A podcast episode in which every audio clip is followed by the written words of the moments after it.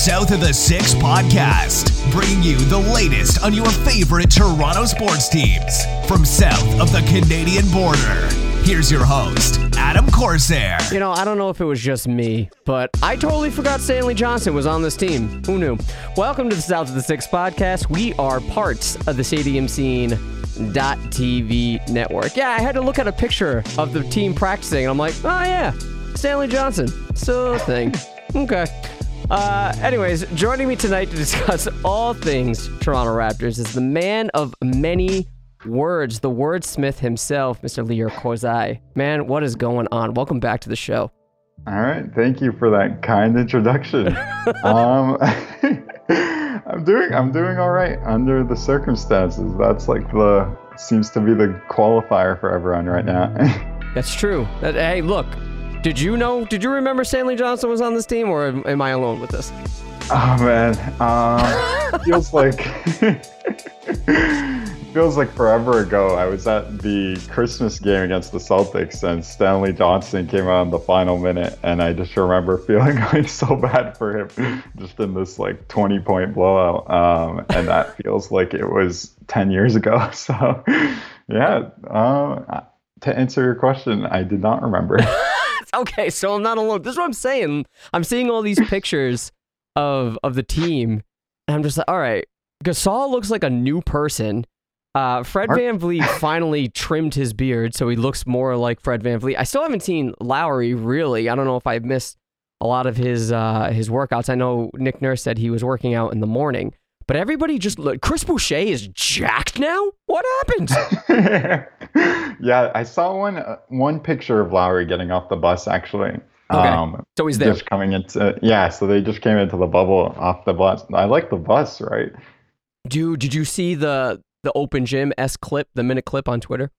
Oh, I haven't seen it yet. Oh, it's it's them rolling up in the bus, Ooh. and how can you not love this team after seeing that bus? First of all, like the social message is is beautiful. The, the Black Lives Matter uh, in Toronto Raptors font, gorgeous, and and you got to credit their their media staff and their their PR staff. I know it's more than just a PR issue, obviously, but when you have the Raptors flair to it, for me, it's like, yes, yes, that is how you do it. Great job. I was just so inspired by that.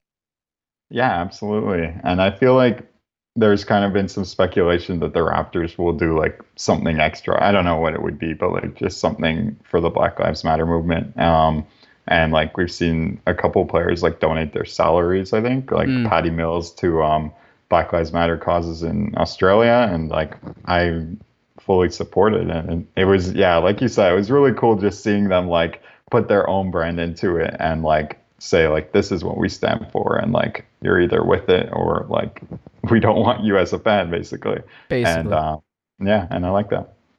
It's uh it, it's one of those things that when you are without this team it sort of feels like an off season and we're watching them going to summer league or something. It, it's so strange that we're having this sense of renewal for the nba season. Mm-hmm. you sort of touched on it when you said the christmas day game felt like eons ago and here we are talking about a season that's going to resume for eight games or we're heading into the playoffs. Um, I think this is something we're going to have to get used to, right? I think this is something because the season is going to resume and knock on desk if it, you know, finishes the way they have outlined. Um, I think the the way they're going to go about starting the season in late December, I think that's going to be the new normal. So having playoff basketball bleed into sort of September is kind of it's going to be new going to be a new feeling. Yeah, it's definitely going to be weird. Like, no matter what happens, no matter what, like, even though they kept the format, like, seven game series in every round, like, it's going to be weird. And there's no home court. And it's just, no matter what, like, you can't avoid the fact that this isn't like a normal playoffs. But, um, like, it's, it's what, it is what it is at this point. And, like, I'm, like, not totally sold on the bubble. Like I I'm a little uneasy, I guess, about the like the Disney staffers being able to come in and out and um, and kind of that aspect and the fact that like Florida is such a hotspot for the virus right now. But like at the same time, like just seeing those pictures and like seeing that video, I'm gonna watch it right after this podcast.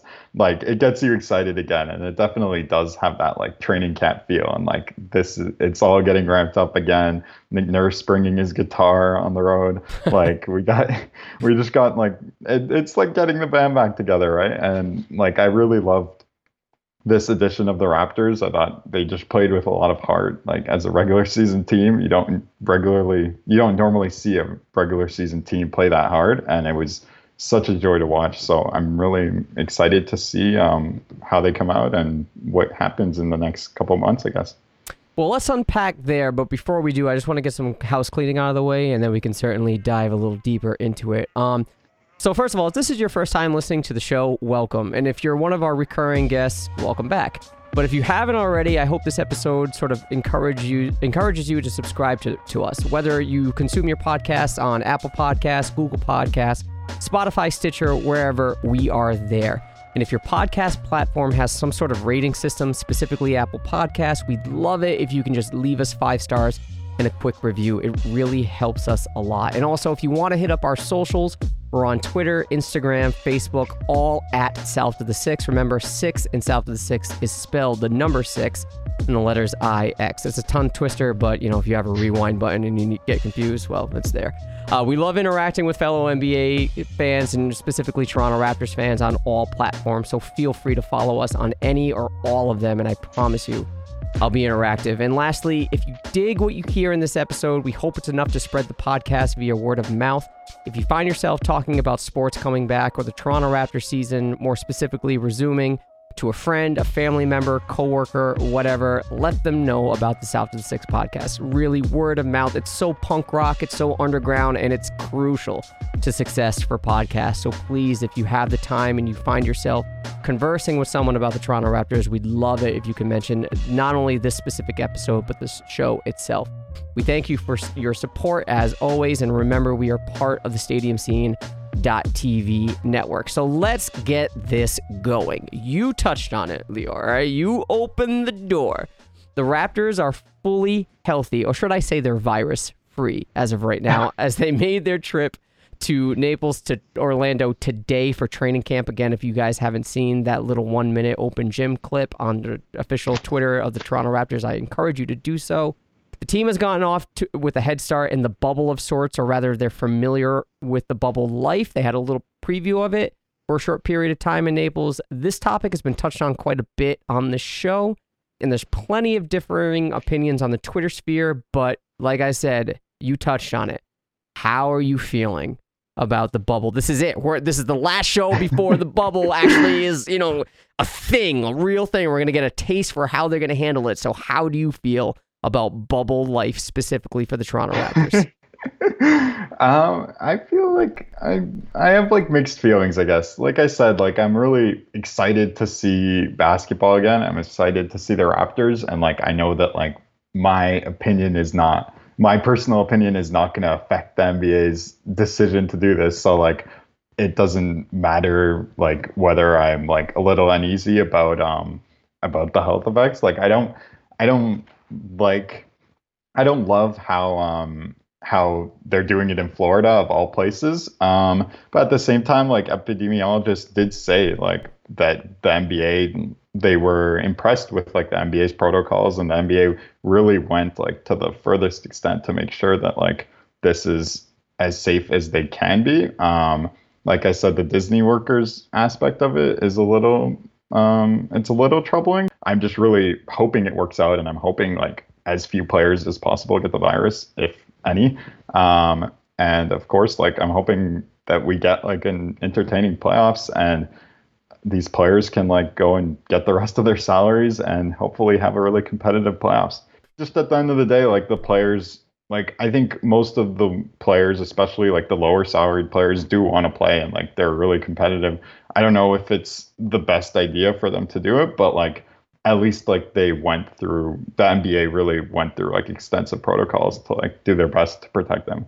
Um, if if they had done it elsewhere other than Florida, like I'd feel better about it, but like at least they went like to the furthest extent that they could to do it, um, despite it being in Florida. Yeah, it, you know, when they developed these plans for bubble life and when they outlined everything in their defense, Florida wasn't nearly as much of a shit show as it is right now. Right? It, the the casers weren't in the the I don't know, 10,000s a day some uh, here and there. Um, it definitely seems like a scary place to be and I can understand the apprehension when it comes to NBA players as to, you know, I'm leaving my family potentially until, you know, late September or something, maybe October even. Um, it, it's a heavy thing to deal with, and I can only sympathize in terms of a family aspect with the players. I totally understand mm-hmm. how this can be difficult, but you know, I, I I don't know if this is me just looking at it in terms of an ethical lens when I ought not to be. Um, there's a lot of introspection that some as a fan that we need to undergo when it comes to how we feel about this uh, this NBA season resuming. Um, yes, we want what's best for our players, and yes, at the same time, we want basketball to come back. But at what cost? But at the same time, I, I you know looking at the discourse that has been going on on Twitter and seeing some of the responses, I have to admit I'm not a doctor. I and and you touched on it like specialists definitely know way more than I do, not just uh, about the subject, but in life in general. Let's face it. But like, you know, I, I have to admit that I'm sort of the layman when it comes to this. So, am I in a position to really put my two cents into how I feel about this when really I'm just sort of a, a nothing burger here when it comes to an opinion? like, I'm just a, a sports analyst in an independent podcast platform. I don't really know what I'm talking about when it comes to the virus and the safety of it. So I guess this is a long-winded way of saying should we trust the process here? Yeah, like I'm I'm 100% sure like the NBA didn't just go into this blindly and say like, "Okay, we're going to do this. We need to make money." Like obviously that's the end goal. I think it was a little disingenuous when Silver was like, "Oh, we want to provide a distraction because at the end of the day, what the NBA wants to do is make money." But yeah. they did 100% they consulted with like epidemiologists. They talked to them and they planned it as carefully as they could. Um, I don't want to like say that I'm thrilled about it, like just the way, just the idea of like putting players in a bubble, like you said, like away from their families. Um, but I hope like the NBA had some like protocols or like resources for players' mental health and um, just stuff like that where like that aspect of being separate from their families for at least like I think it was the first 45 days before mm. they can bring like one or two people for each player. Um, so hopefully they can like provide the players with like the resources they need and just like allow them to maintain that aspect, like the mental health aspect, um, especially like just just given the circumstances already, like the whole just the whole pandemic, like I'm sure uh, has affected a lot of people, and um, especially like if these guys feel like they need this money, like they they have the financial pressure. Um, I don't blame them for like wanting to play and wanting to go and finish the season, but I don't blame a player for not wanting to go either. And like I'm not mad at any of the players who have chosen to side out, like the Bradley Beals or Bertans, someone like that. Oh, of course, no. And, and in fact, I I, I sort of applaud them for for taking that step and and noticing at least in their circumstances. I'm not saying this is all encompassing, but at least in their circumstances, they know for them that their health and well being, not just in terms of their career and the risk that they may take for, let's face it, in terms of like someone like Bradley Beal. Yeah, he's he's pretty well paid and he's in a good position when it comes to the Wizards, I'm sure. But you know, I don't know that those games are necessarily meaningful. And that's not mm-hmm. necessarily mm-hmm. like shitting on him. It's just, let's face it, the Wizards aren't going to make it far in the playoffs if they get there at all, right? Even if they make it. So I applaud those players that look at the circumstances, examine their situations, and say, eh, I don't know if that, this is necessarily worth it. Um, it, when it comes to other individual players, though, and I only worry about this because obviously there's ties to the Raptors, and he's always going to be beloved in, in Toronto Raptors fandom.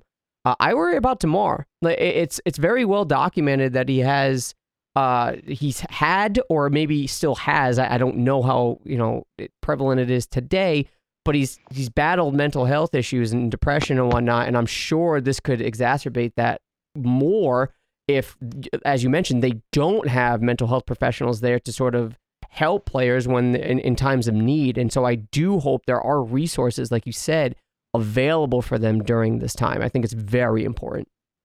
Yeah, absolutely. And I think like Adam Silver uh, talked about it at um, I think the Sloan conference a year or two ago, and I think like so the NBA is obviously aware of this to some extent. So I hope they um, I hope they give the players like those kind of resources and make it like as easy as possible for them to like at least have that um that connection, just someone like outside the team to um to still be able to talk to and just like enjoy themselves or at least like have some semblance of a normal life outside of the games because um because I think that's it's just important and it's important to like this has kind of been like the last few years um kind of a time when people have started to realize like players are people and they're not just um they're not just these like celebrity stars who go and like entertain us like mm. they're people too and they need like regular like human connections and regular like human things and like just because you don't like how a player plays or you don't like like what team he chose in free agency like it's still important to um to allow these players like the same um i guess empathy that you would give anyone else yeah i agree and uh hopefully there's as we mentioned hopefully there is some sort of action or call to action for this um, I have no doubt that there will be. Um, I, obviously, I don't know how they're going to handle this, but Adam Silver seems like a pretty forward thinker when it comes to these sort of issues, and he's at the very least open to hearing some suggestions on how to handle things. Maybe if th- this is something that he hasn't thought of, I have no doubt that maybe players have reached out to him or the representation has reached out to him and there's if that has happened, I don't see Adam Silver being like, oh, you know, it's really expensive. I don't I don't think we could do that. I think he'd be all for it, and I, and I think he he knows the the value in it, or at least I'd like to think so. Um, yeah, I would hope so. but when it comes to things that aren't intangible, so the tangible things like uh, the lack of home court advantage, um, maybe not being in a in a routine that you necessarily would be in a playoff atmosphere or even the final stretch of the season atmosphere does that concern you when it comes to the Toronto Raptors? Because look, we're going to outline the schedule in a little bit. Um, the two seed is pretty important when it comes to the Raptors securing it. So the intangibles when it comes to not having home court advantage, but the tangibles of not having a crowd there. Do you think any of these things are going to impact play? Hmm. Um, yeah, definitely. Like to some extent. The question, I guess, is how much. Um, but like I think it's interesting how kind of in that second round matchup, like you're probably assuming the Raptors make it past the first round, like mm. you're probably facing the Celtics either way in the second round, whether you're two or three. Um, that like the seeding affects the first round matchup, which could be really important too. But uh, just having that like advantage, I guess, neutralized um, in the sense of like that second round game seven at home, if it comes to that, I think is really important because we saw last year, like even in that Philly series, it was that close, and the Raptors really struggled on the road in that series. Obviously, they have a, a different team, um, but some of the same core guys, and I think they're a lot better at home. Um, and just not having that game seven is kind of a disadvantage. But with that said, if they can get by a team like Boston and meet Milwaukee in the conference finals, then suddenly there's no home court advantage for the Bucks either. So right. maybe that kind of um, closes the gap a little bit. I still think like the Bucks are the favorite to come out of the East at the very least. So like I wouldn't expect the Raptors to like I wouldn't expect the Raptors to win that series, but I think that does close the gap a little bit at least. Uh, just not having to go against the Bucks in Milwaukee four times out of seven. So um, yeah, like it it can play in their favor in some situations, but like at least to start, like the first two rounds of the playoffs, I do think like it does suck that they're not able to get that home court that we know is one of the best in the league. Yeah, could you imagine uh, the shot without a crowd? oh man. I mean, it's still going in, but could you imagine just not having the Toronto crowd erupt like that? Or like it's it's funny because the, the, the the the silence on the bounce on the rim would still be there, but the aftermath would Oh, be man. like just at home screams. You know what I mean? Yeah, like I I guess like I want to see someone Photoshop that photo first of all. It's just like it's just Jordan Loyd and Kawhi with like a totally empty background. Right. But like I've been watching um the basketball tournament a little bit, the one on ESPN and TSN here in Canada. Mhm. Um for I think it's an one million dollar prize. Um and it's it's actually been interesting. Like they covered up all the walls, um, or they covered up. I think it's like in a big arena. I think it's at Ohio State, um, but they covered up like the seats, so you can't see that it's a big arena, and it looks like a small gym. Um, and the players' reactions on the bench have been like excited. You can hear them screaming, kind of. Um, like they're censoring the swear words, but other than that, like you get you get a sense of excitement. It's kind of like an AAU tournament, but like it's obviously not the same as like a 20,000 person crowd. I don't think it's like you're never to get that advantage because it's like each team has like 7 to 10 players on the bench. So like it's it's to be weird and especially for those exciting moments, the game winners, stuff like that, like it's not to feel the same remotely, but like it will be at least interesting um just to see such a drastic change from the usual, right? Yeah, and you know, I don't. We were just talking about Adam Silver and being sort of uh, forward thinking. It wouldn't surprise me if something was done to sort of replicate crowd noise.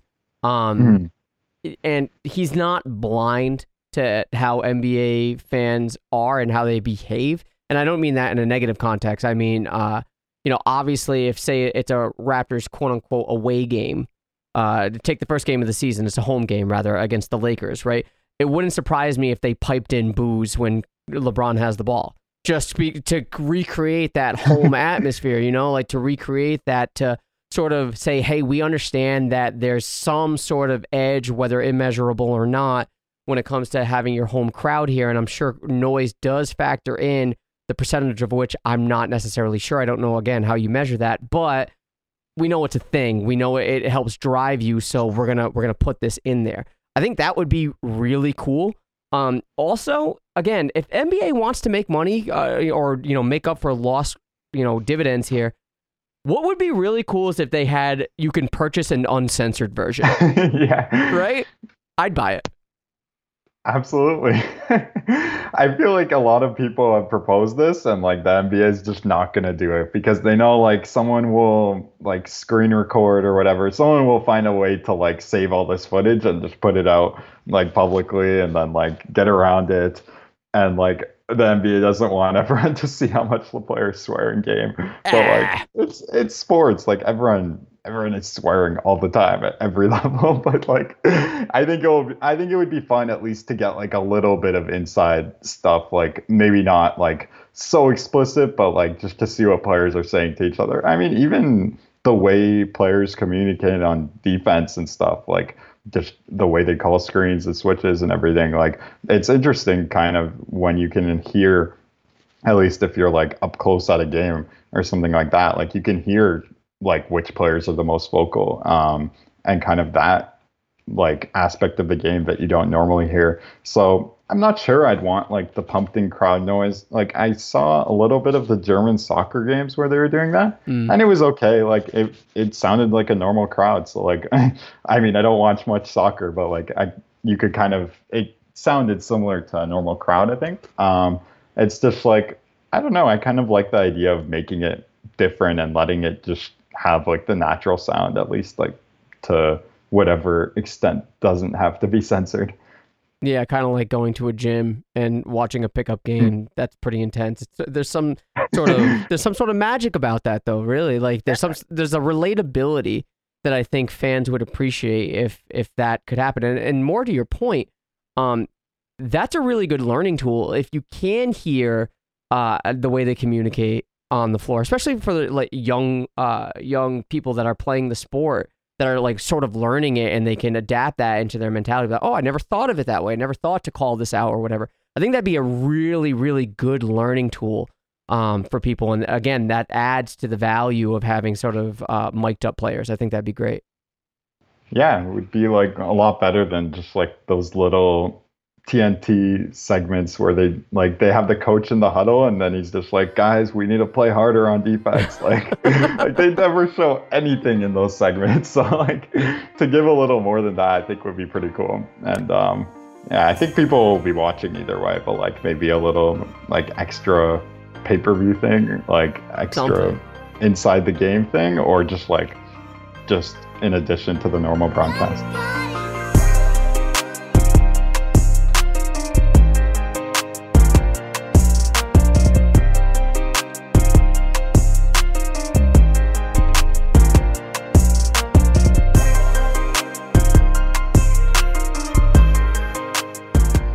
Let's let's get into it. So the Raptors start their season Saturday, August 1st against the Lakers. As I mentioned, they have eight games to secure that two seed. Now, admittedly, the Raptors' schedule is a little bit tougher than the Celtics. And if you really want to split hairs and say, I don't know, man, they're sort of coming in with the same rust, that's fine. But at least the bottom half of the Celtics schedule is pretty easy when they start to get into game rhythm. So this might be a really tough test for the Raptors. And I'm specifically eyeing this Friday, August 7th game against the Celtics as a legitimate game that is a must win. But let's not jump the gun here. Saturday, August 1st, Lakers, 8:30 p.m.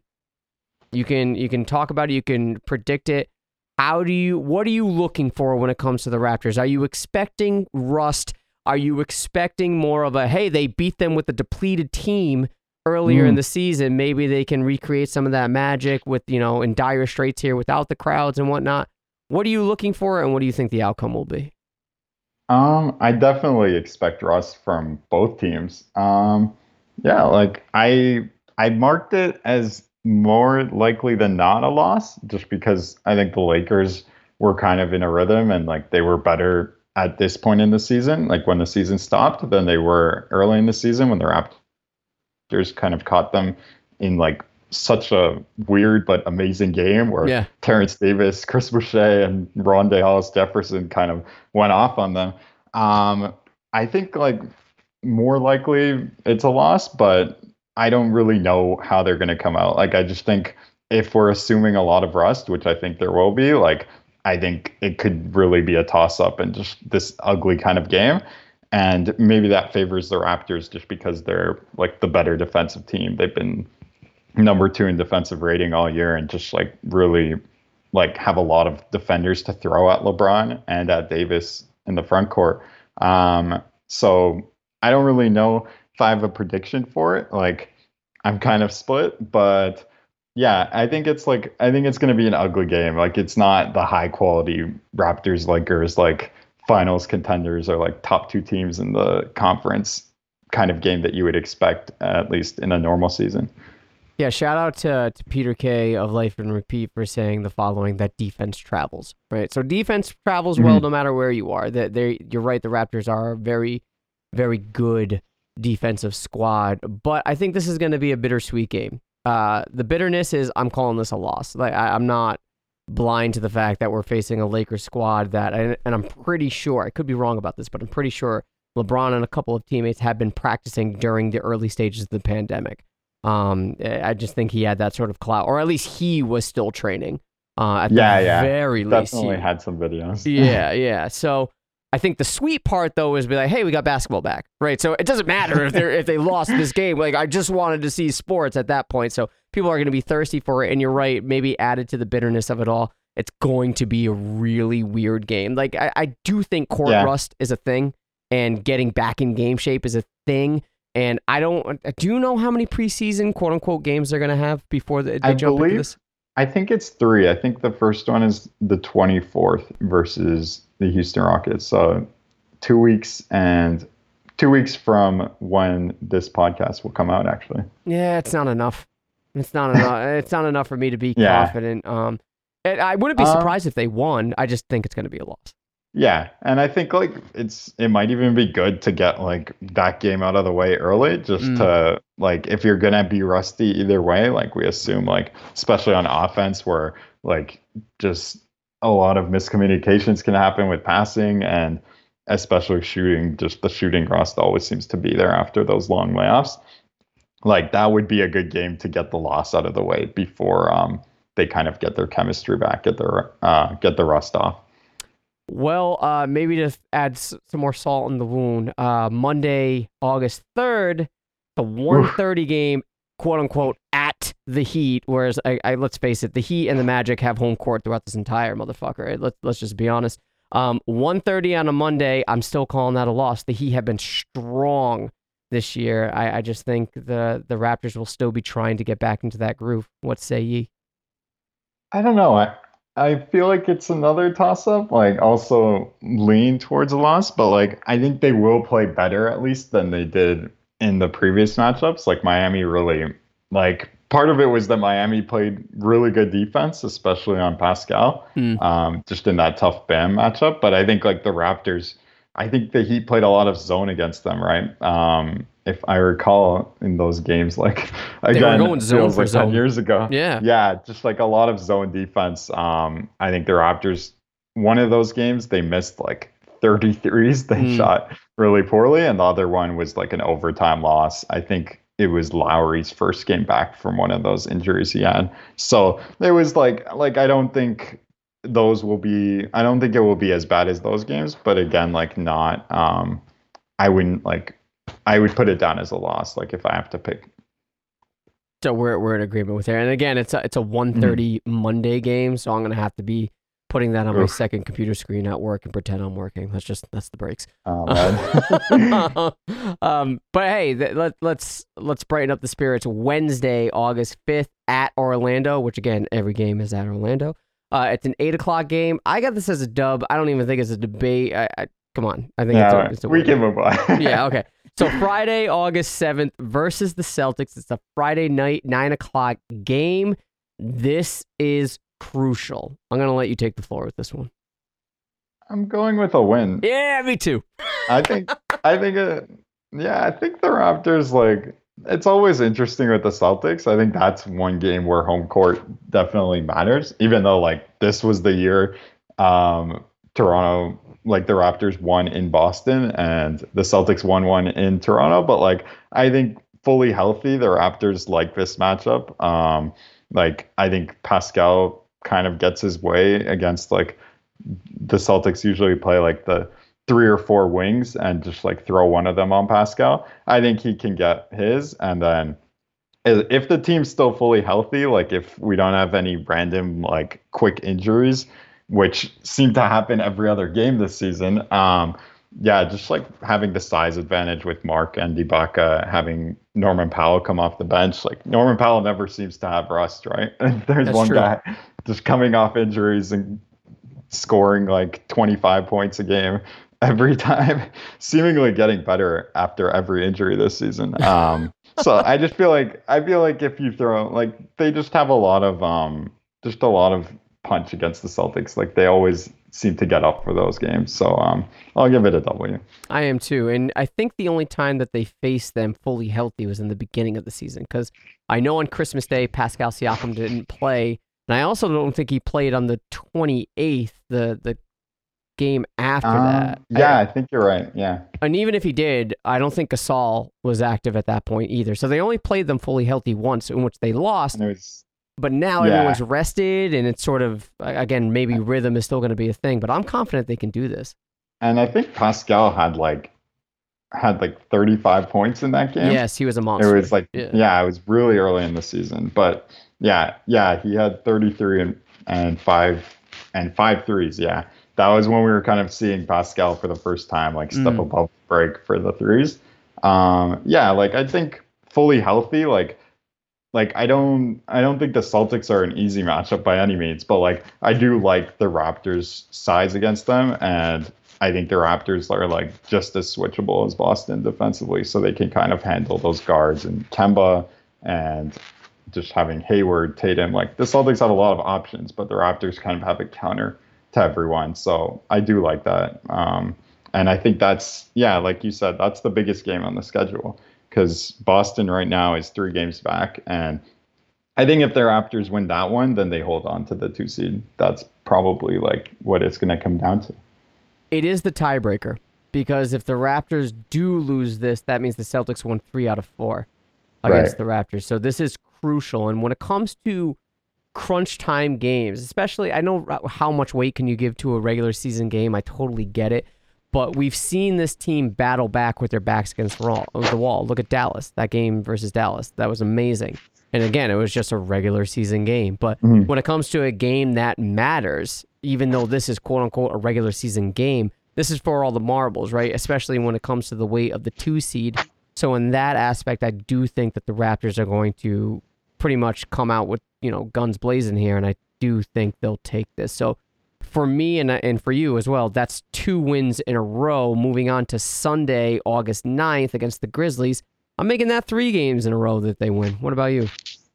Um, oh, I just wanted to touch on for the Celtics. Yeah, sure. um, for the Celtics game, like like you said, Boston's schedule, um, like Boston's schedule is a lot easier than Toronto's, Mhm. and like um, Jacob Goldstein from I think from Nylon Calculus. Um, he's kind of a stats guy. He did the strength of schedule for these eight games, and Boston has the third easiest. The Raptors have the second hardest, behind only Miami.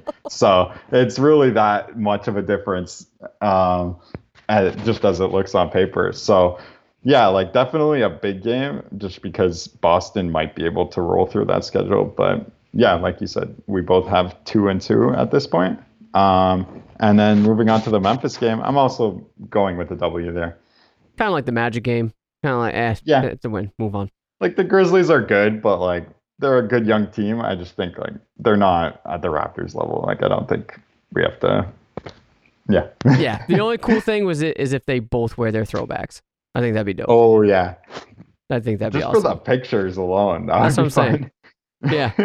um, Monday, August 10th at the Bucks, 6:30 game. I think you kind of touched on it earlier. I'm I'm calling this an L. Sorry, like I know that might hurt a lot of Raptors fans out there, but I I'm- do think the Bucks are the superior team. I I actually have a zag here. I'm gonna Okay. go with the W because because I think at this point the Bucks will have already clinched number one. oh, so they're gonna And, rest people. Yeah, and then if they have the one seed, like why even risk an injury? Like I like I kind of mentioned earlier, I think it might be a risk of a lot of guys getting injured, just going straight into like almost playoff basketball right after being like basically inactive. I mean, some players were working out and stuff, but like just having a big break and then going straight into high level basketball, I think will be tough. So like I don't think they want to risk any more injuries and I think they're six or six and a half games out of the Raptors at this point. Hmm. So if they're that far ahead, like why even? Um, and they'll probably clinch by the time we get to the fifth game on the schedule. So then, like, why even risk the injuries? Or even if they do play their starters, maybe they play them like 20 minutes each. So then, yeah, like I think the Raptors can capitalize on that. Well, if they do, okay, and if the schedule plays out as we said, minus this, you know, discrepancy, if the Raptors win four in a row and the Celtics, assuming lose the first game against the Bucks, I think that's enough to clinch the two. Yeah, that should be because Yeah. then they'd have the tiebreaker too. So then, like, There's only two games left. mhm. So they, they've won four straight. But I guess, you know, for the sake of clarity, we should just move on. I get just preview the yeah, rest of it. assume they have a couple losses, a Yeah. couple more losses than we expect. Wednesday, August 12th at 76ers. A lot of people love the 76ers still. I don't get it. I'm still calling this a win. yeah, I I go with a win, and I'm interested to see like, uh, speaking of home court again, like what happens with the Sixers because they Mm. were like the best team in NBA history at home, or they were like 29 and two at home, like basically like championship level, and then on the road they were a complete like.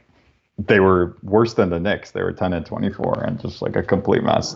So I'm curious to see how it affects them. Hmm? Worse than the Knicks? Oh, that's so bad. Yeah, they were they were awful, and like we saw it, we saw it in Toronto twice, right? The Raptors like killed them, Yeah. um, at least in one of those games, and won both of them. Um, and Marc Gasol is just the foil for Joel Embiid. He's basically been the answer for him.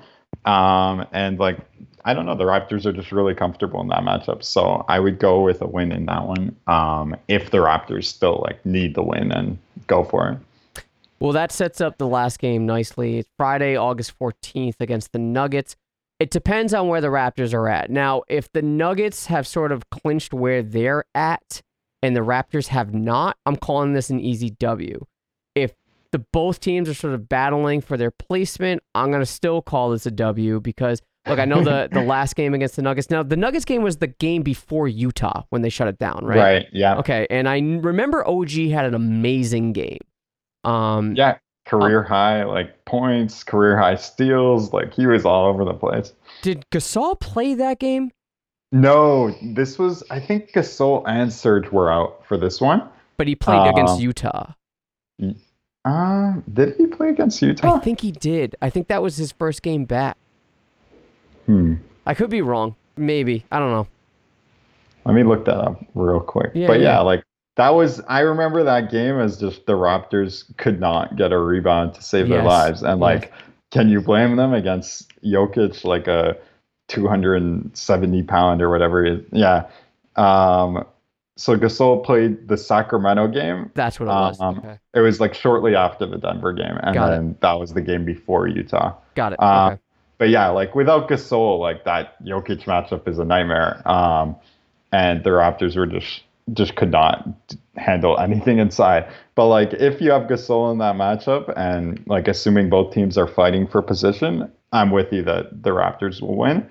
Um, but like if they win, if they win like something close to what we projected, especially that Celtics game, then like they probably won't need this win. Whereas the Nuggets, I think, will probably still be battling for position either way. Right. so- right. I would say so that if- if the Raptors yeah. clinched the two, that this is definitely a loss. Like they're not going to play. Yeah. So yeah. Yeah, I mean the the Malcolm Miller, Rondae Hollis-Jefferson lineups have been pretty good this season. So, so I'm not counting them out. I mean, Well, we can't play Patrick McCaw because apparently he's precious cargo, right, for playoffs. So oh yeah, gotta say Patrick McCaw game two adjustments, get him in the starting lineup Oh after you lose game one. Careful, as careful. tradition. careful. People people think this is legitimate.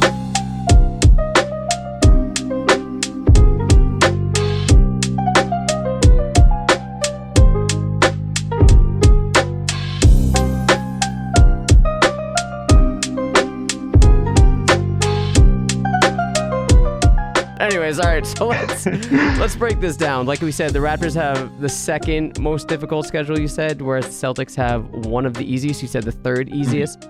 Third Um, easiest. As we said, the name of the game is to clinch that two seed. The Raptors, as we mentioned, three games up over the Celtics. Now, for what it's worth, the Ringer ran 2,500 simulations for the eight game season and had the Hmm. Raptors finishing at the two seed 87% of the time. Are you buying into that percentage? Yeah, I think so. I think three games, like in an eight game schedule, is a lot. Like, no matter how hard or easy the schedule is, when we're talking about like two really good teams, I think like I'd expect both the Raptors and the Celtics to go over 500. But at the end of the day, it's just like too much to catch at this point. So, yeah, I think I'd expect the Raptors to clinch two, and I'd be surprised if they don't. Well, the reason why the two seed is is so important, and we should also note that right now the Heat are only two and a half behind the Celtics. Right, so Mhm. there there's a scenario in which the Heat get the three seed if things go really bad for the Celtics. I don't see that happening, but it it's possible. Um, but right now, the two seed will most likely face the Nets or the Magic, and with the depleted squad of the Nets, it's looking more like the Magic. Um, and the three seed will likely face the Heat, the Pacers, and the 76ers. Now, I'm not really scared of the Pacers, given the fact that they too have sort of a depleted roster. 76ers, I'm not worried about because, hey, whatever. Uh, I mean, the Heat, I, I, I don't, Yeah. I, I don't, I, I don't think they're going to finish that low. So maybe the 76ers? Yeah, I think I would expect it to be the Pacers just because, like, Simmons is back for the Sixers, and they actually have the second easiest schedule in the league. Okay. Um, but the Pacers have the fourth easiest. So like maybe maybe they both win like win out or win most of their games and like hang in kind of the same spot. But like they're both tied right now, and Right. I think they have two matchups left: the Sixers and Pacers. Um, if you if the Raptors finished as the three seed, obviously you would want to face the Pacers over the Sixers. Just I I Yeah. think that's an easier matchup. Yeah, definitely. Like with Oladipo, like they didn't play well with Oladipo this year. Um, but I was kind of mentioning on the Shoot Your Shot podcast the other day. Uh, shout out to them from Raptors Twitter. Um, like the sorry the just the Pacers like it's not that Oladipo made them better this season, but like I think their ceiling is raised a lot by Oladipo at his Mm. best. And if since Oladipo's sitting out, um, Jeremy Lamb, who tore his ACL in a game against the Raptors earlier this year, he's also out. So that kind of depletes their depth a little bit. So they're a solid team, and like respect to them for being this good despite like a lot of injuries this year. But I just think that matchup is like significantly easier. Even though the Raptors have played well against Philly, like I still think Philly, if they can put it together ever somehow, um, they can be a dangerous opponent. So I'd rather play the Pacers if um, if they do slide to six. Yeah, I can see the Pacers matchup going probably, and maybe I'm being a little too optimistic, but I can see that going max five. Whereas a 76ers series, I could see go seven. I don't think it's, I mean, sorry, go six. I don't think it'd go the full seven, but um, I'd rather just have a five game series, sort of keep our momentum going into the ra- second round, whoever we face. And I, it, it- if we finish as a three seed, it probably would be the Celtics. Um, but I, I don't know. I, I it's not that I'm scared of Philly. I just kind of want that easy first round matchup.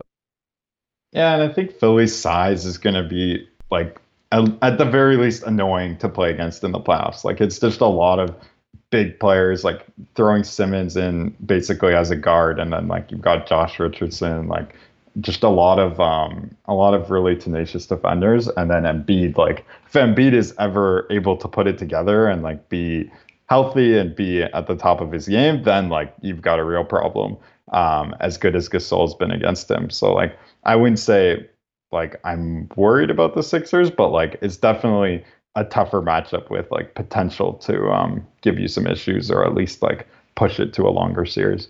Yeah, I can't see the Heat falling that low. I think nah, yeah, they- me neither. at best they'd be a three, at worst they'd be a four.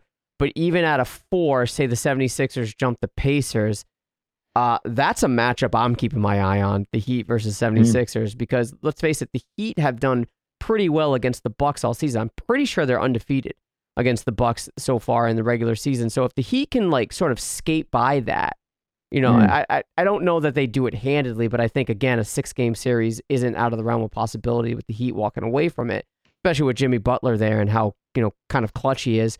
A Heat Bucks matchup, give it to me Oh. all day for round two. Oh man, yeah, the Heat are two and zero, like you said, against the Bucks this season, and like I'm still favoring the Bucks. Like I said, like I still think they're the favorite, but like that is not a good matchup for them. Um, Bam is probably the best guy to guard uh, to guard Giannis in the Mm. whole Eastern Conference, if not the whole league. So like if somehow Miami pulls off that upset, um, if they can get out of the first round too, but if they pull off that upset against the Bucks, then like that's Raptors fans' dream, basically, right? To get to the conference finals and find you don't even have to play Milwaukee. But that's looking like way ahead. Yeah, but still, it's fun to think that, you know, because I do think Spoelstra is a fantastic coach, right? However you want to rank him or Nick Nurse, uh, that you can, I, I, I can see arguments for one being better than the other. I think they're sort of a wash. I think Spoelstra's outstanding. Um, Yeah, I If think he had- Spoelstra's. I think Spoelstra is better than Stevens or um, Budenholzer from the Bucks. I'm so glad you said that because I feel the same way. But if he sort of learned what Nick Nurse sort of schemed last year, it would not surprise me if they went box and one against the Bucks. Oh, hmm. interesting. Yeah, and just like at least at the very least, like the formal wall kind of mentality against Giannis, just like just with Bam being kind of the main guy, like the what Kawhi did last year, Right. and then um and then just everyone else helping out, like having Jimmy Butler to guard Middleton probably. Like that's that's a really tough matchup just trying to score on those two guys. And then on the other end, like the Heat just bomb threes. They have all these annoying like annoying three point shooters who came out of nowhere. Chris uh Chris Dunn and Duncan Robinson, and then like even the Meyers Leonard, Kelly Olynyk. The Bucks give up like the most three point attempts in the league. So like that is a team that could exploit that flaw in their defense. Um, even though the Bucks usually like defend the three well, like if they if they do get if they do manage to create open shots, then like Milwaukee could have a problem. So, to wrap a bow on that conversation, you are confident that the Raptors are going to walk away with the two. No ifs, ands, or buts. Uh, yeah, I think so. Okay. All right. Same here. I, I don't think we have anything to worry about. And again, if they play the um the the Magic round one, sure, sure, whatever. Again. yeah, whatever. I don't care if they have quote unquote home court advantage. I don't care. The Raptors will take that again, probably in five because they have problems with game one. But whatever, we'll we'll we'll take yeah, what we can and if get. if they play the Nets, just sim the series. Just Yeah. like yeah, it's over. It's done. I'm being impressed that they got to the seven seed and not fell to the eighth. But you know, oh I? yeah, honestly, like the like just what happened to Brooklyn is kind of hilarious. Like the whole situation. Like I feel obviously not the virus situation, but just the fact that like the NBA didn't like switch up the bracket when they kind of thought about like potentially moving the East around, like just to get like better low seeds in the East, Mm. um, and giving those West teams a chance, and then literally like the worst, the worst thing that possibly could have happened to Brooklyn happened, and now they're just a shell of a team. So it was it kind of blew up in that sense that like the NBA decided to go with the normal structure. But next season could be a different story. But uh, Oh, let's not jump. Yeah, let's not jump the gun.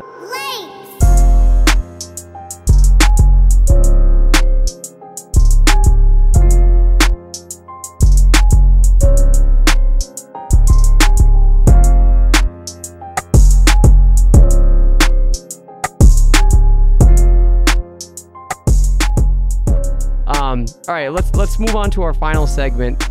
Uh, we want to discuss the most notable games from the We the North era that we could think of now. Again, I apologize in advance if we miss any. I'm sure there are some that are going to be on the minds of people listening that you're listening to me talk and you're saying, How could you not mention this game? I'm sorry, I'm sorry, but these for me, I have six written down. The most notable We the North era games for me.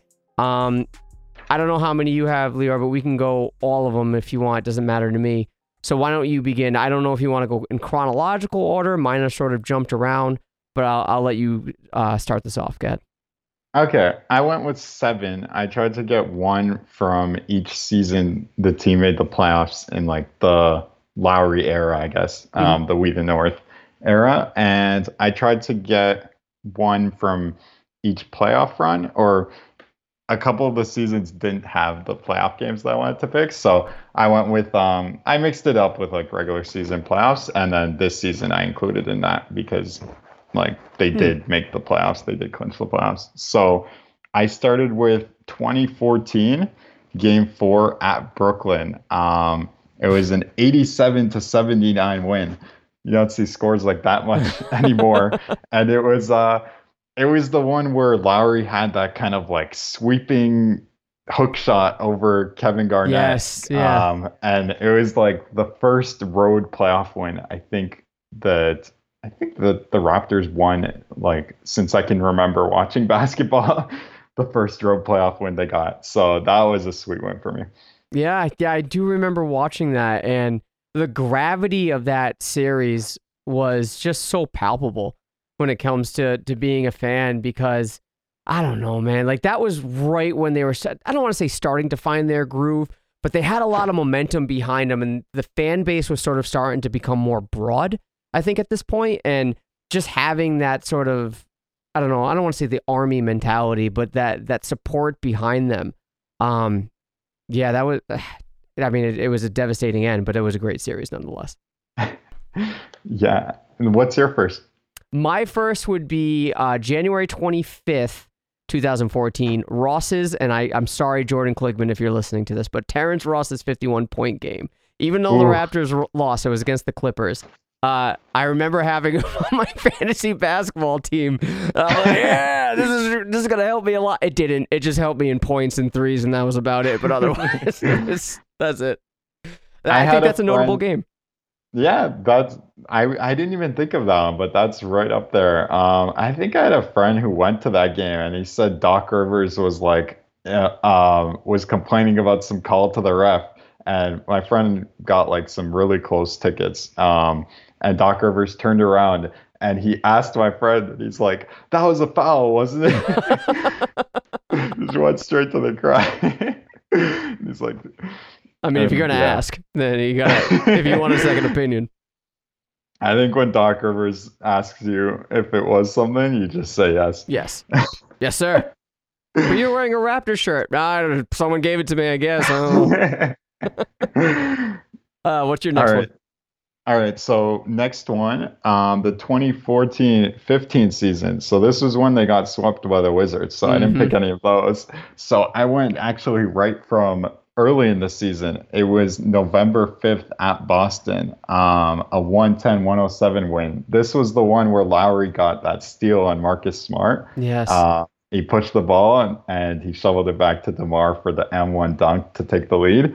And that was just, that was an iconic um, game of this era to me. Just the Lowry DeRozan connection and that emphatic dunk and just the whole thing, like being in Boston, that's kind of been like, even though they never met in the playoffs, kind of a semi rival, or at least Raptors fans are kind of like, think of them as a rival because Boston's like always getting the media coverage, and just to get that big win in Boston, I think was sweet.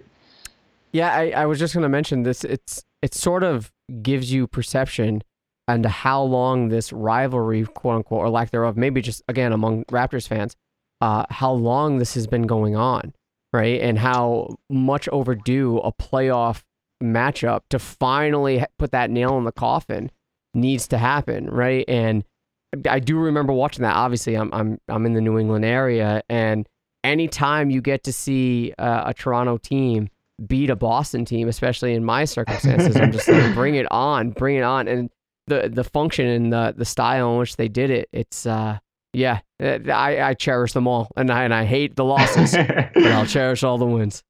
I knew you'd like that one. Oh yeah. Um, my next one again. I kind of want to get the Terrence Rosses out of the way and the losses out of the way. But I do think this is something that gives Raptors fans just a slight level of like Raptors PTSD. Um, the Sacramento game, the buzzer beater that didn't Oh. count, right? November twenty first, two thousand sixteen. Did it was it was Cousins, right? Who did they say tipped it or didn't tip it? Yeah, like The inbound pass? I don't even want to remember it, so like, I'll leave Yeah. the details to you. yeah, it was the it was the Demarcus Cousins. uh, It was an Mhm. inbound pass that Ross caught, and apparently the timer of the game messed up. Um, yeah. he he didn't start the clock appropriately. I'm not sure of the nuances, but I remember watching that and thinking to myself, "Can we? It, what? I don't understand how this is a loss because they had to talk about it for so long." And when the when it went in, people are like, "All right, yeah, we won this game." And I remember watching it. and I'm like, "Okay, we did it. We we won." But they took it away, and I was just like, "What are we doing?" this is why this is why there's like a huge segment of Raptors fans that's like the NBA is against us. Yes. The NBA doesn't us because like that was so absurd. I think what should have happened was like at least they replay the second or whatever, like however much was on the clock, and Yeah. instead they were just like we're calling it. it's over. Yeah. it was, yeah, it was completely ridiculous. Oh man. What's your next one? Did not expect that one to come up. hey, you Um, got you got to get the ones that people remember, even though if, even if they hurt, right? Yeah. Yeah, I tried to I tried to like avoid the hurt here, but it's in the back of my mind now. All the rest Okay. are positive. I promise. Okay, okay. So, um next one for me was 2016. Um in my opinion, like the most iconic or the most like memorable game for the Raptors at least of that playoff run was game 7 versus Miami. Um 27 point win and just probably one of the best, arguably Lowry's best playoff game of his career. Like 35 points, seven rebounds, nine assists, four steals, and he was just unbelievable. Um, he was a plus 31 in a 27 point win. And Miami was kind of running on their last legs. Like they had some injuries and they were playing small and whatever. But that was just when Lowry showed up like more than ever. And he was really great in that series after the first two games. So that was when I thought like the Lowry playoff choker narrative would have gone away. And then it did not um, for whatever reason. But like four years later, like that kind of I kind of looked back at that game as like, oh, this was when Lowry kind of should have ended any doubts about whether he can perform in the playoffs. And then um, everything since then has kind of shown that like he's like even in losses, like he's been a lot better and a lot more consistent. I think since then. Let me piggyback off that, but before I do, I do want to say that that is that entire playoff series. Um, it's that the the whole chunk. So the Indiana, the Miami, and then Cleveland. Um, that's one of my favorite. If the Raptors didn't win the championship, that would be my favorite of all the postseason because that whole thing was like, okay, we've arrived. Especially at the end when we lost to Cleveland, but still on national TV, they're saying "Let's go Raptors," and I think Doris was talking to LeBron, and LeBron was like, "Yo, I need to. Are you hearing this?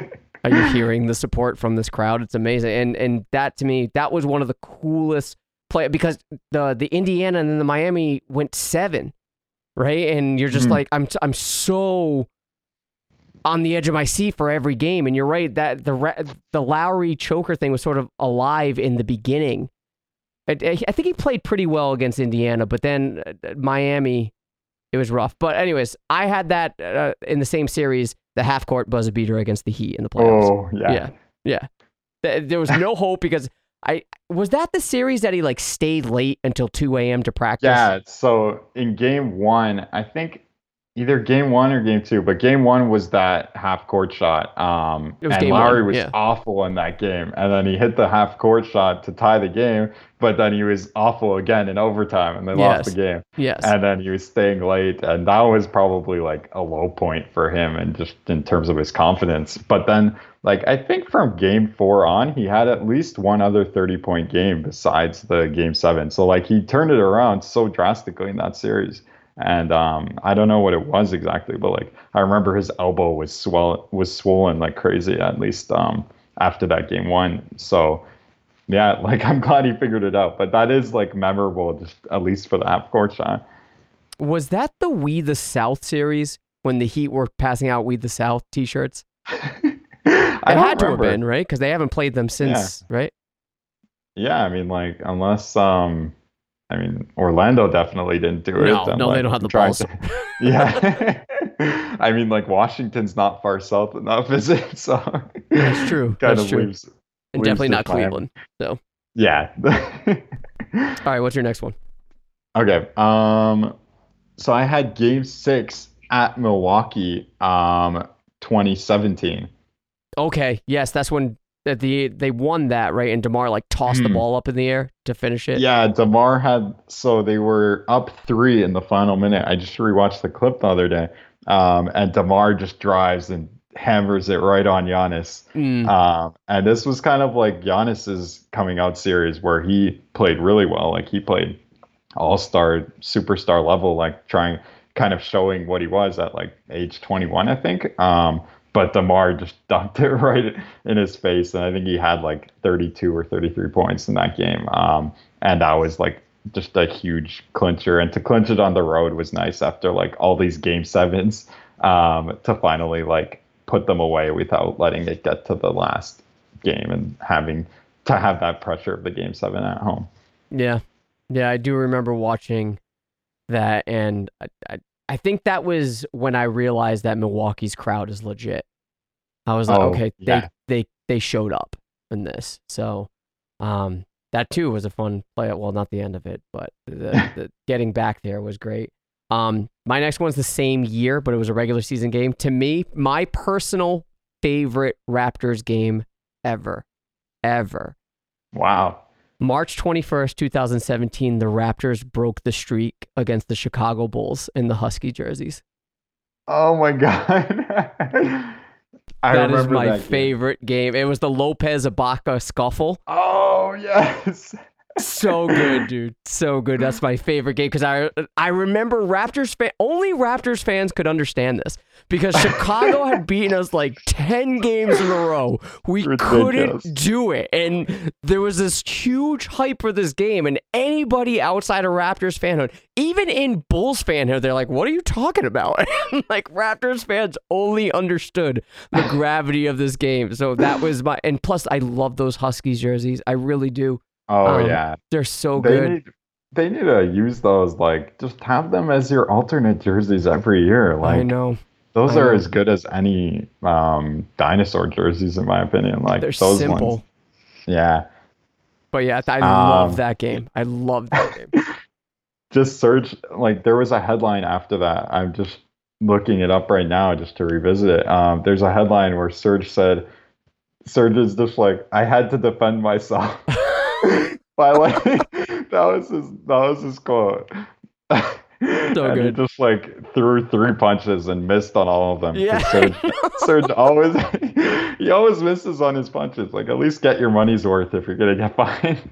but still, he's he's still a bad, bad man when he gets angry.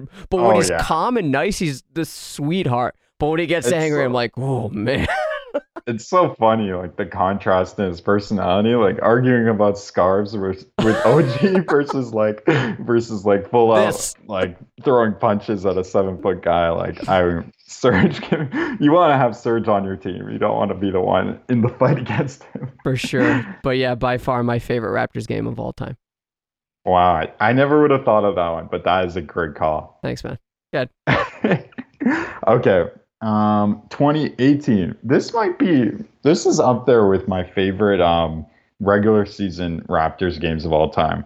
Um it was March 7th at Oh, I, this is mine too. Go ahead, go. Finally, we have the same one.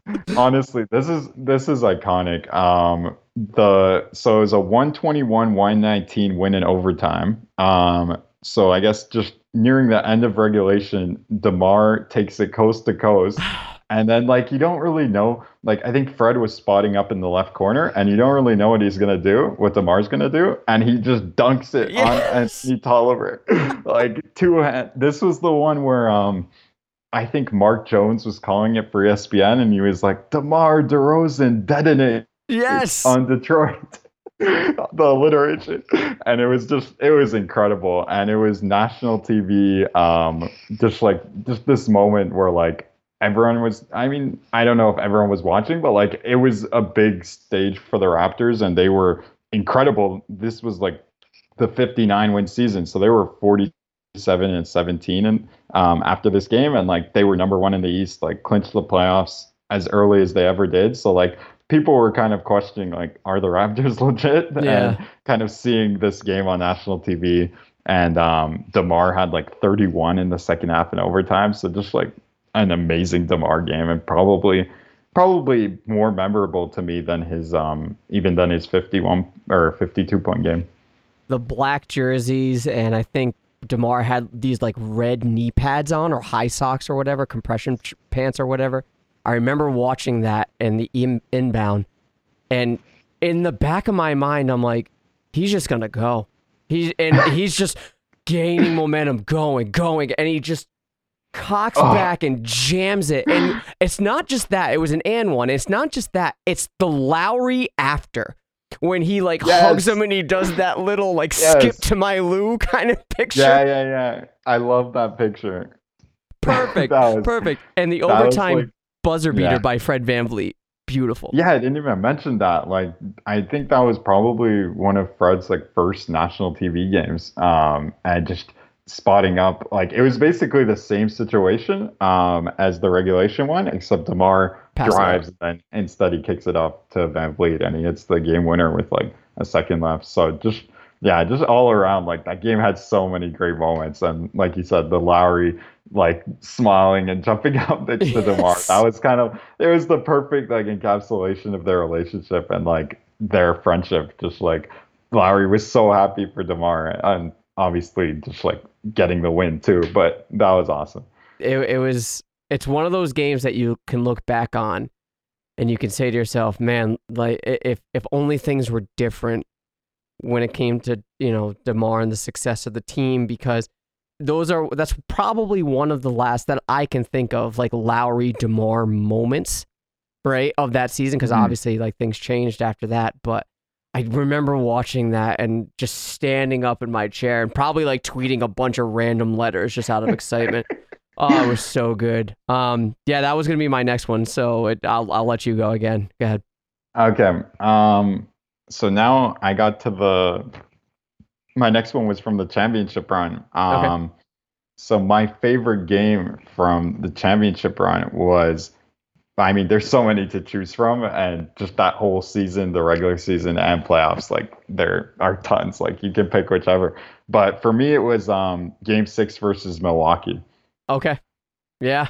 Um, I guess just like yeah, just the the dunk, like the huge run, and then capped by the Kawhi dunk. I like how it was kind of it was kind of poetic in the symmetry to that Demar play we talked about earlier from Mm. the Boston game five years earlier. Like just uh, Lowry with the steal, and then pushing ahead and kicking it back to Kawhi for the monster dunk, and just like the whole the post game celebration, like I thought was just the fact that it was at home made it a little more um like I don't want to say more special, but like more exciting and like the Golden State one was a little bit anticlimactic, just the way the game ended with like the buzzer went off and then they added like 0.9 seconds and it just it just kept getting dragged out. Whereas this one was just like a more clean finish a little bit.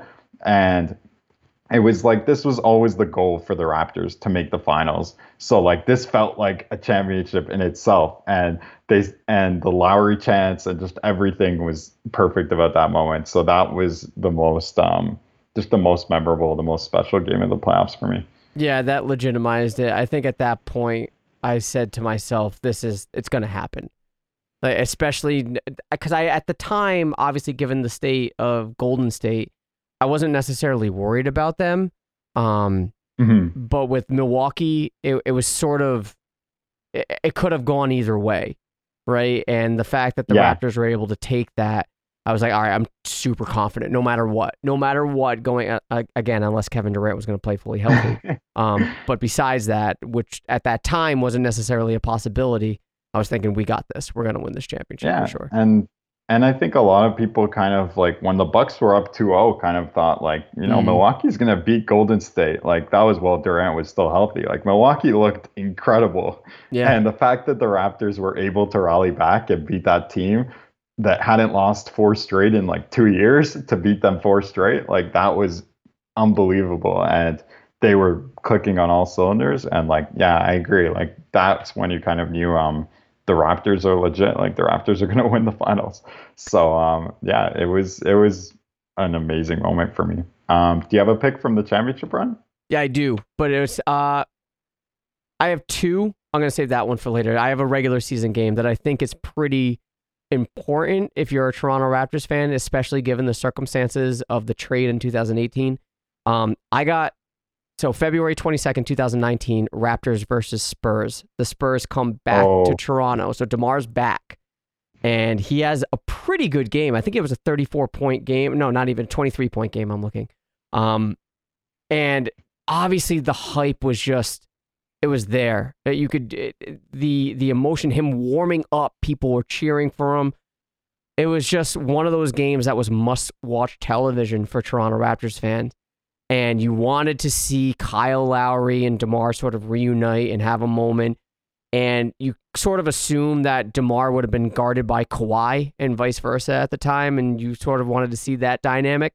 But all of that aside it was the Kyle Lowry heel turn at the end of the game where he sort of strips DeMar of the ball, be like, here, new best friend Kawhi Leonard, and Kawhi Leonard wins the game for him, and you see DeMar just on the floor, be like, fuck. it was it was like a movie, but like Yes. some weird some weird bizarre version because like the hero was like it was supposed to be the the protagonist was supposed to be Kyle and Demar, but Kyle was just like It was a Uh, heel turn. It was we legit. yeah, because it, it was really symbolic of like what this trade was, and like and it's so weird to talk about it like that because obviously they weren't thinking about that. Kyle was like, I need to get this steal, I need to win the game, like, and but just the way it happened, and it had to be Demar bringing the ball up by himself and getting corner, like, and the Spurs had a timeout, like, call the timeout, Demar. I felt bad for him, but like.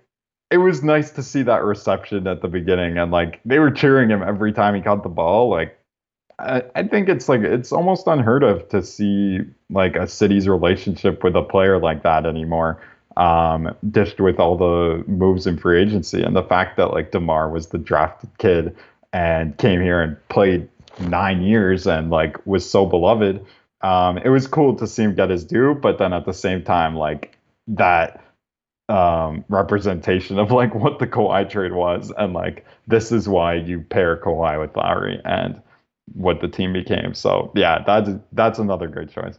if it was any other player, it had to be the tandem of those three. Maybe it'd be cool if Jakob Poeltl somehow got involved in this and be like, "Hey, I'm still kind of here," right? And sure, that'd be fun. But it it it's like these three, you know, people that will always have some sort of link to each other collide, right? At first it's Kawhi and DeMar, and then Kyle out of nowhere just like, uh-uh, DeMar, we're no longer friends. Here you go, new guy. And it's just like, Um, oh yeah, no. Like next time, just kick me in the balls, Kyle. Like that's how I um, feel like tomorrow's feeling. I feel like Poeltl could have come in and gone like backpedaled and gone dunked on by Kawhi or something like that. Yeah, but he would have just been called for a foul just for touching the ball. That's just how it works with the Jakob Poeltl. Do you have another one? I went. Um, give your give your pick from the playoffs that year first, and then I'll um, give my last one. All right, it's the shot. I know it. I know it's cliche, and it's like, oh yeah, of course. But for me, it's it's got to be the shot because, you know, it's weird to me that that didn't win the Eastern Conference Finals. Like it feels like that should have been the Eastern Conference Finals, but it wasn't. Right, and the way that ended, you're just like, oh yeah, we still have another round to go, and, and you know, it's just. But the moment like that is, I feel like Toronto has two moments in sports that they'll never forget. And it's one of those self identifying moments where it's the bat flip and the shot, right? And whether you Mhm. think one's more important or more impactful than the other is sort of irrelevant. It's just those are moments in sports that you'll never forget, ever, ever. And the gravity and where you were, where you were sitting, how you responded, the sound of it, everything.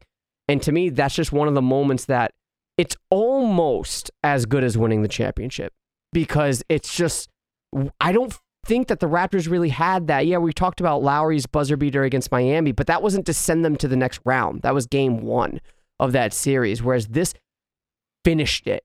And it's one of, Mhm. I think even the NBA regards it as the best playoff buzzer beater ever.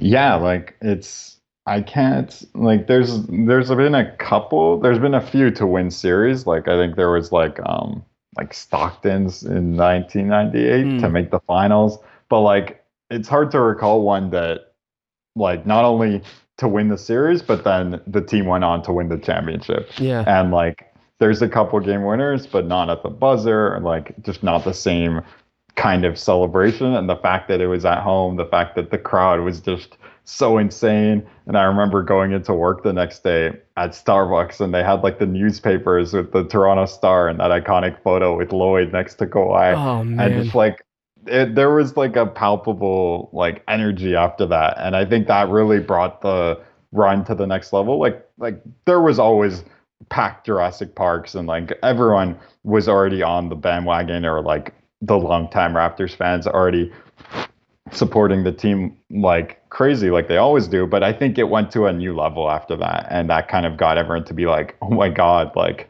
who is this player? And like how did the raptors get to this point?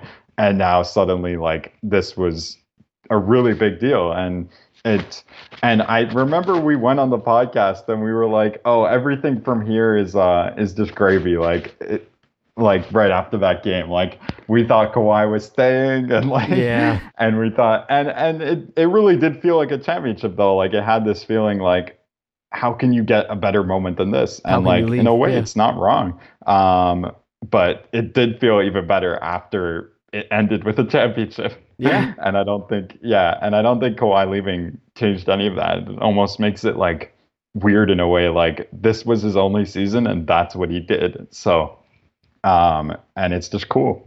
Do you think that in hindsight now, that the the gravity of that shot and what it means to Toronto Raptors fans would be less if they didn't win, or do you think they'd still hold it in just high as regard?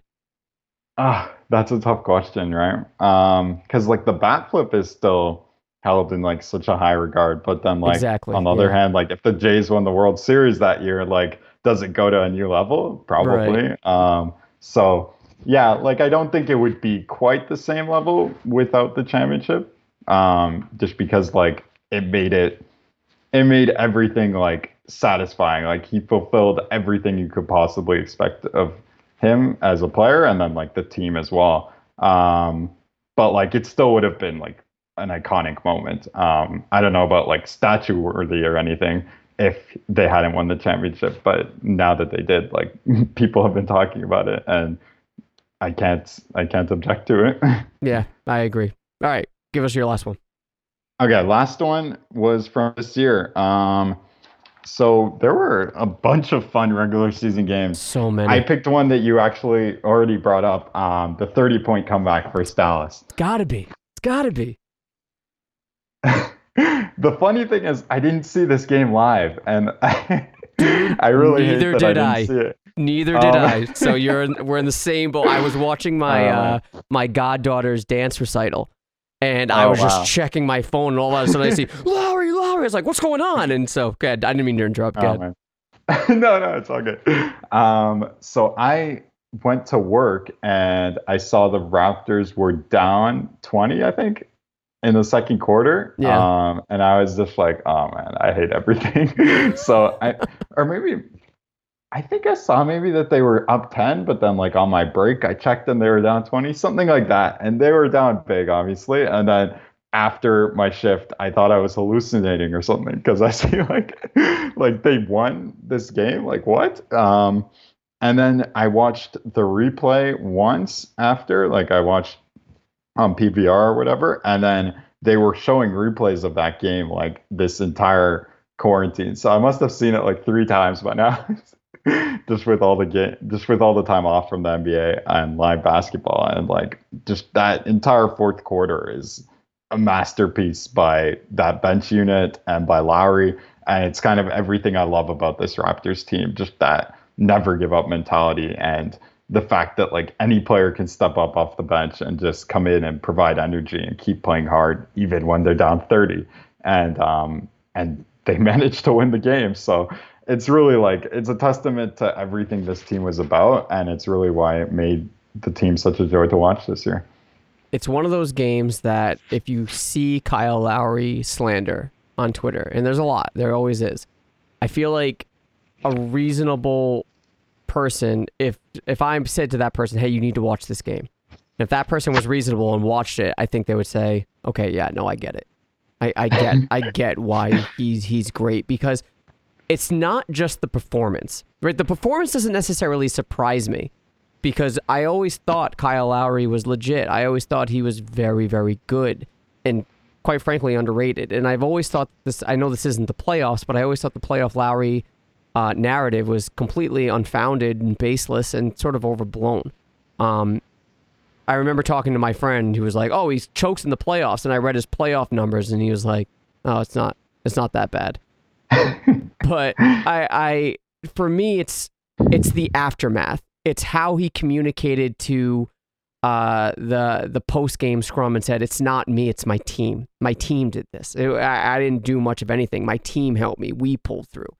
And it's that leadership mentality and that selflessness that's just like, yep, that's my point guard right there. That's him, the greatest Raptor of all time." So I, I agree with you. How can you not admire that game? Yeah, it's so well said. And just the fact that it was with bench players, like Yeah. the fact that like we've seen over and over again, no matter basically no matter who you play Lowry with, like these Lowry plus bench units, they're always successful. And I think it was Lowry, Terence Davis, um, Malcolm Miller, Rondae Hollis Jefferson, and Chris Boucher. So we're talking about like none of these guys even played on opening night except Terence Davis. Like these were like borderline rotation players, and it just Lowry. It didn't matter. Like those guys deserve the credit because they played really good defense. The full court press was just like incredible to watch. Like you never see that in the NBA. And another credit to Nick Nurse for like being so creative and and outside the box. Uh, no pun intended. Mm. Um, but just yeah, just the fact that Lowry can play with these guys and he's not like thinking, oh, like I'm too good to be on the floor with these guys. Like he's still playing hard, he's still taking charges, he's still hustling the way he always does. And like to me, that's like the best testament to his leadership. So um, yeah, definitely one of my favorite games from the We the North era, and really like ever with the Raptors. It's One of those games. Here to wrap a bow on it though. It's one of those games that that point on, I was like, I don't care if they're down 15 with five minutes to go. This team can win, and that gave me confidence with every game that was otherwise we would look at as a blowout uh, uh, against the Raptors. Right? If, I, if another team was up 15 or 20 in the fourth with like five to, I don't know, two to five minutes left. I'm like, no, I think they can do it. I, I've seen it. I think they can do it. And so that gave me the confidence that this team structurally is a lot different than teams before in terms of their never say die attitude that sort of bled over from the championship season. So I agree. I think that to me is my favorite game this year for sure of the team. Absolutely. All right. Well, that is going to do it for today's show. If you guys have not seen any of the earlier games that we were talking about, like around the 2014 15 mark, and you want to sort of revisit them, I encourage you that, to do that. I don't know how you can access that. I don't know if NBA TV still has them in their archive. I'm pretty sure that they do, but if they don't, I'm sure you can find a way to watch them. I encourage you to watch all of them, especially gearing up for the for the resumption of the regular season. But Lior, you know the deal. You can promote any and everything you got going on, where people can find you on Twitter. Dude, the floor is yours. Go ahead. Uh, yeah, you can find me on Twitter at Lior Kozai. So that's L I O R and K O Z or Z if we have any American listeners. Uh, AI. and yeah, um, I've been just kind of freelance writing, like blogging a little bit. Um, I wrote about an episode of The Office recently, and nice. one about um, the basketball, the original basketball episode of Fresh Prince, which is kind of a classic, um, both on Netflix, as you might expect. uh, and besides that, yeah, I think I'm gonna try to cover the team as much as I can once we get back, um, once we get back to games. So I'm excited for that. Um, otherwise, yeah thanks for having me again and looking forward to real live basketball. Same here, man. And you can find the links to everything mentioned in the description of the show. Highly encourage you guys to give Lior a follow if you haven't. Probably have, but if in the event that you haven't, I highly encourage it. Uh, the the analysis, especially when you do those. Uh, this is how much I miss the regular season in live basketball. When you have the clips like immediately after and you sort of break it down, it's, it's fantastic. So I hope you still do that when the season resumes. And uh, again, if uh, if you want to get in touch with them, again, hop on Twitter, give them a follow. But dude, I'm sure we'll do this again. And uh, thanks for coming on. I appreciate it, man. Thank you for listening to the South of the Six podcast. Don't forget to follow us on Twitter and Instagram at South of the Six and to subscribe to our show. We're on Apple Podcasts, Google Podcasts, Stitcher, Spotify. Yeah, we're everywhere. While you're at it, if you liked what you heard, do us a solid and leave us five stars and a quick review. We appreciate it. Thanks again. Go Raptors.